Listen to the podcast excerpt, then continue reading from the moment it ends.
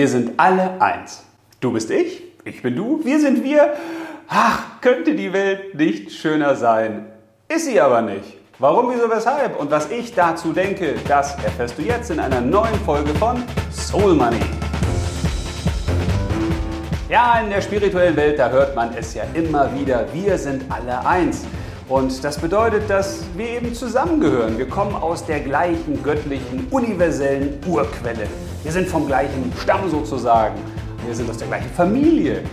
Ja, und jetzt kann man ja einfach sich zurücklehnen und sagen, oh ja, das ist ja toll. Also wenn wir alle eins sind, warum ist die Welt denn so kriegerisch? Warum wird denn so viel geplündert? Warum gibt es denn so viel Hass und so viel Gewalt und so viel Schlechtes eigentlich? Weil in einer Familie da unterstützt man sich doch. Das ist doch völlig normal, dass man sich gegenseitig hilft, nett zueinander ist und so weiter. Ja, aber irgendwie stelle ich das da draußen nicht wirklich fest, wenn ich mir die ganze Welt mal so anschaue. Und von daher komme ich zu einem ganz einfachen Schluss. Ja, wir sind alle eins, aber eben nicht alle mit allen. Denn für mich gibt es auf dieser Welt Gut und Böse. Und ich weiß, wir leben in einer dualen Welt, in der wir gefangen sind. Und da gibt es natürlich von allem das Gegenteil. Da gibt es Licht und da gibt es Schatten, da gibt es Krieg, da gibt es Frieden, da gibt es Gut, da gibt es Böse, da gibt es Berg und Tal, Ebbe und Flut. Es gibt von allem immer auch das Gegenteil. Und weil das so ist, kann man erst die guten Sachen ja von den bösen Sachen unterscheiden, kann man sagen. Und deswegen hat die göttliche Urkraft, der Schöpfer, Gott, wie auch immer du es bezeichnen möchtest, diese ganze Welt eben so geschaffen, dass wir erkennen, es gibt beide Sachen. Ja, das mag wohl so sein, aber warum läuft das Ganze denn schon seit so vielen tausend Jahren? Also, wenn es wirklich eine liebende, göttliche, schöpferische Urquelle gibt, und von der gehe ich absolut aus, warum sollte diese es denn zulassen, dass seit Jahrtausenden immer wieder Menschen die gleichen Fehler machen, indem sie eben vom Licht, vom Guten, ja, zum Bösen verfallen und böse Dinge tun? Normalerweise könnte man ja sagen, okay, das ist doch hier auch ein Entwicklungsplanet, weil wir sollen uns ja weiterentwickeln als Menschheit. Ja, die große Frage ist, machen wir das denn? Ja, technisch vielleicht, aber ist das denn wirklich das Entscheidende? Oder kommt es nicht auf ganz andere Dinge an? Und diese Dinge, die haben wir seit Jahrtausenden nicht so wirklich auf die Kette gekriegt aus meiner Sicht. Denn wenn man sich diese ganze Welt mal von oben betrachtet und nicht aus seinem kleinen Mikrokosmos, dann sieht das Ganze schon ein bisschen anders aus dann stellen wir eben fest, es gibt viele Dinge, die nicht so gut laufen, weil ich könnte ja auch sagen, ach Mensch, ist doch alles toll hier, mir geht's gut, ich habe eine tolle Familie, ich habe einen tollen Job, ich mache das, was ich liebe, ich bin frei, ich bin unabhängig. Ja, aber ich bin ja nicht die Welt. Wobei, natürlich bin ich auch die Welt, aber andere sind ja auch die Welt und die große Frage ist immer, was überwiegt eigentlich? Und zwar nicht nur in unserer geistigen, bewussten Welt, sondern irgendwann sollte sich das hier auch in der materiellen Welt mal zeigen, was wir denn wirklich wirklich für göttliche, für stöpferische, für tolle, liebende Wesen sind. Und wenn ich mir die Welt mal aus der Vogelperspektive anschaue, dann möchte ich sagen, nein, ich bin kein Teil von allem. Ich bin kein Teil vom Bösen. Ich will kein Teil sein von Menschen, die andere Menschen töten, ihnen Schmerz zufügen, sie leiden lassen, sie ausbeuten und das Gleiche mit den Tieren machen. Sie töten nur, um sie dann zu fressen die Wälder zerstören, gar keine Rücksicht nehmen darauf, wie es den Meeren geht und den Bewohnern der Meere, wie es auch den Meeresalgen gibt, die ja zumindest für einen Großteil des Sauerstoffs auf der Welt zuständig sind, die immer mehr Plastik in die ja, Meere reinkippen, die immer mehr Öl in die Meere reinkippen, die zulassen, dass alles verseucht wird, die die Luft weiterhin immer mehr verschmutzen also ich bin kein Teil von diesen Menschen, die auch in Konzernen sitzen und andere Menschen ausbeuten, die dafür sorgen, dass die Reichen immer reicher und die Armen immer ärmer werden. Nein, davon bin ich kein Teil. Ich bin auch kein Teil von der Finanzelite, die dafür sorgt, dass es eben diese Ungerechtigkeiten auf der Welt auch weiter gibt dass diese Umverteilung des Geldes gar nicht funktioniert und gar nicht vorhergenommen wird, weil merkwürdigerweise kann man Geld ja aus dem Nichts schöpfen. Und das sehen wir auch in den großen Krisen dieser Welt. Geld ist ja anscheinend genug da, aber es kommt irgendwie nicht bei den Menschen an, die es brauchen. Ich bin kein Teil dieser Menschen, weil ich es nicht sein will. Und jetzt könnte man sagen, okay, aber that's the game, so funktioniert das hier nun mal, weil jeder hat sich ja vor seiner Inkarnation ganz bewusst entschieden, welche Rolle er spielt und was er hier machen will. Ja, auch das möchte ich zumindest zum Teil bezweifeln, denn ich glaube, dass wir hier in der Hölle sind. What? In der Hölle? Moment, aber das ist doch der Himmel auf Erden und das ist doch hier alles ganz toll und alles ganz schön. Ja, auch, aber eben nicht im großen Stil. Denn wenn wir uns die großen Linien der Welt mal anschauen, was hier gerade so passiert seit vielen tausend Jahren und die Dinge wiederholen sich ja, dann würde ich eben sagen, nee, das ist hier die 3D-Welt. Das ist die dichteste Materie, die es gibt. Und in der dichtesten Materie, ganz unten sozusagen, da regieren in der Regel nicht die guten Leute über die Menschheit. Und deswegen mag es hier natürlich auch einen kleinen Himmel auf Erden geben, aber der ist eben noch nicht weltweit zu sehen. Und jetzt ist die große Frage, wie gehen wir eigentlich damit um? Wenn wir uns alle dafür entschieden haben, in diese Welt zu inkarnieren, dann ist doch die große Frage, was machen wir hier eigentlich? Es kann ja Leute geben, die sagen, ja, ja, es gibt doch Karma. Und wenn wir in früheren Leben jetzt eben ganz viel Böses getan haben, ja, dann müssen wir das heute wieder aberleiden. Weil das sind die karmischen, die kosmischen Gesetze. Und wenn wir ganz viel gutes Karma angesammelt haben, ja, dann dürfen wir dieses gute Karma auch weiter im nächsten Leben sozusagen ableben und uns unsere Gewinne abholen und uns freuen. Ja, aber die große Frage ist doch, kann man Karma nicht mal irgendwann beenden? Diesen elenden Dauer-Karma-Kreislauf? Brauchen wir immer das Böse, um zu erkennen, was wirklich wichtig ist im Leben und auf der Welt? Um zu erkennen, wer wir wirklich sind? Kann man damit nicht irgendwann mal aufhören? Denn mal ganz im Ernst, wenn es wirklich diese göttliche Schöpferquelle gibt, den Urquell von allem, das universell Göttliche, woran ich zutiefst glaube, dann hat dieses Göttliche doch nicht vorgehabt, dass wir aber Millionen Jahre noch in der Zukunft brauchen werden, um irgendwann zu erkennen, dass wir das Böse überwinden müssen. Oder? Ich kann es mir nicht vorstellen. Ich möchte glauben, dass die große Schöpfermacht dafür gesorgt hat, dass wir alle hier sind.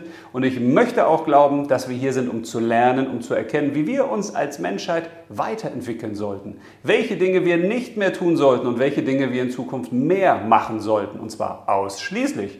Und das ist eben in die Liebe zu kommen, anderen zu helfen sich zu unterstützen, das Ego wegzuschieben und nicht immer nur an seinen eigenen Vorteil zu denken. Natürlich ist es wichtig, dass es uns allen gut geht, aber es kann mir doch nicht gut gehen, wenn es meinen Nachbarn nicht gut geht. Das heißt, wir brauchen das, was wir in der spirituellen Szene immer wieder so propagieren, auch mal im echten Leben. Das Einssein, die Verbundenheit. Und dafür ist es notwendig, dass wir uns auf diesem, tja, sagen wir mal, Planeten der Läuterung auch endlich mal läutern. Dass wir sagen, okay, liebe Leute, lasst uns läutern. Was haben wir in der Vergangenheit eigentlich alles falsch gemacht? Wo waren wir zu sehr auf der Seite des Bösen, der Dunkelheit? Wo haben wir schlechte Gedanken gehabt? Wo haben wir schlechte Dinge getan? Wo haben wir unseren eigenen Vorteil über den Vorteil von anderen gesetzt? Wo haben wir andere Menschen ausgebeutet? Wo haben wir mit unserem Wirken nicht gut getan? Und damit sollten wir endlich mal anfangen. Weil es gibt aus meiner Sicht ja, wie gesagt, das Licht und die Dunkelheit, das Gute und das Böse, aber dazwischen gibt es eben auch noch, ich würde mal sagen, die Grauen. Und die Grauen sind ja viele von uns, weil wir sind ja nun mal nicht alle nur Licht oder nur Dunkelheit. Okay, manche schon, aber die meisten sind eben die Grauen.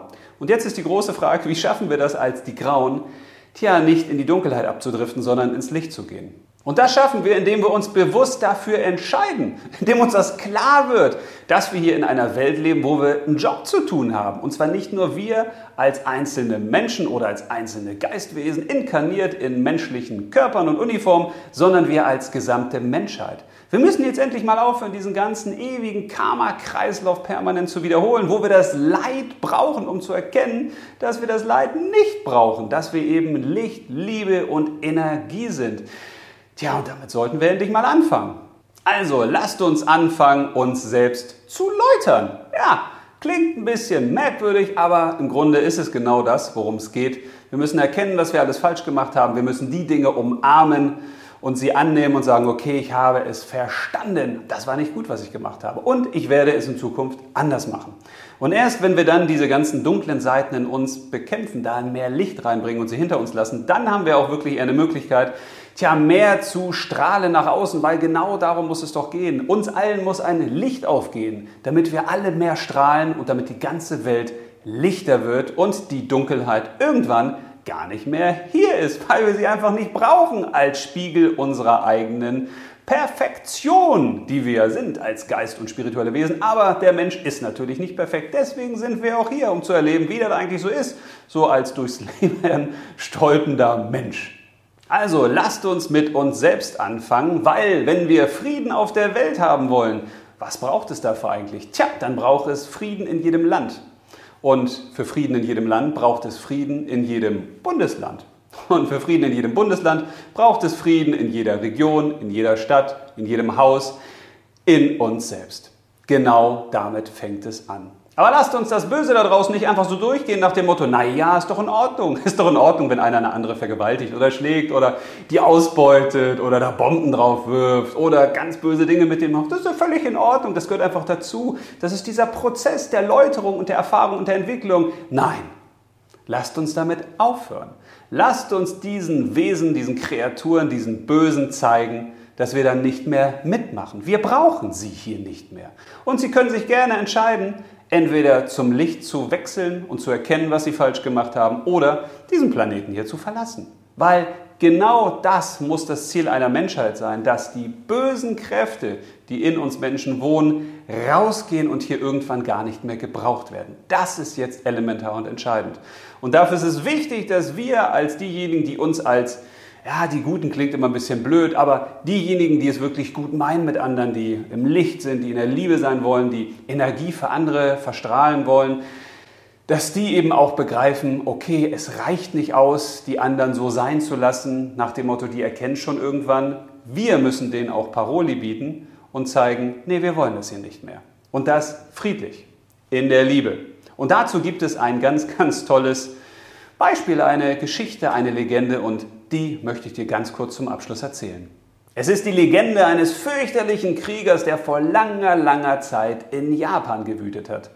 Und er hatte das größte und schärfste Schwert Japans, war einer der größten, breitesten, muskulösesten Männer und hatte eine fiese Armee hinter sich. Ja, und mit dieser Armee ist er losgezogen und hat ein Dorf nach dem anderen erobert, was bedeutete, dass er die Menschen dort getötet hat und allen Besitz an sich genommen hat.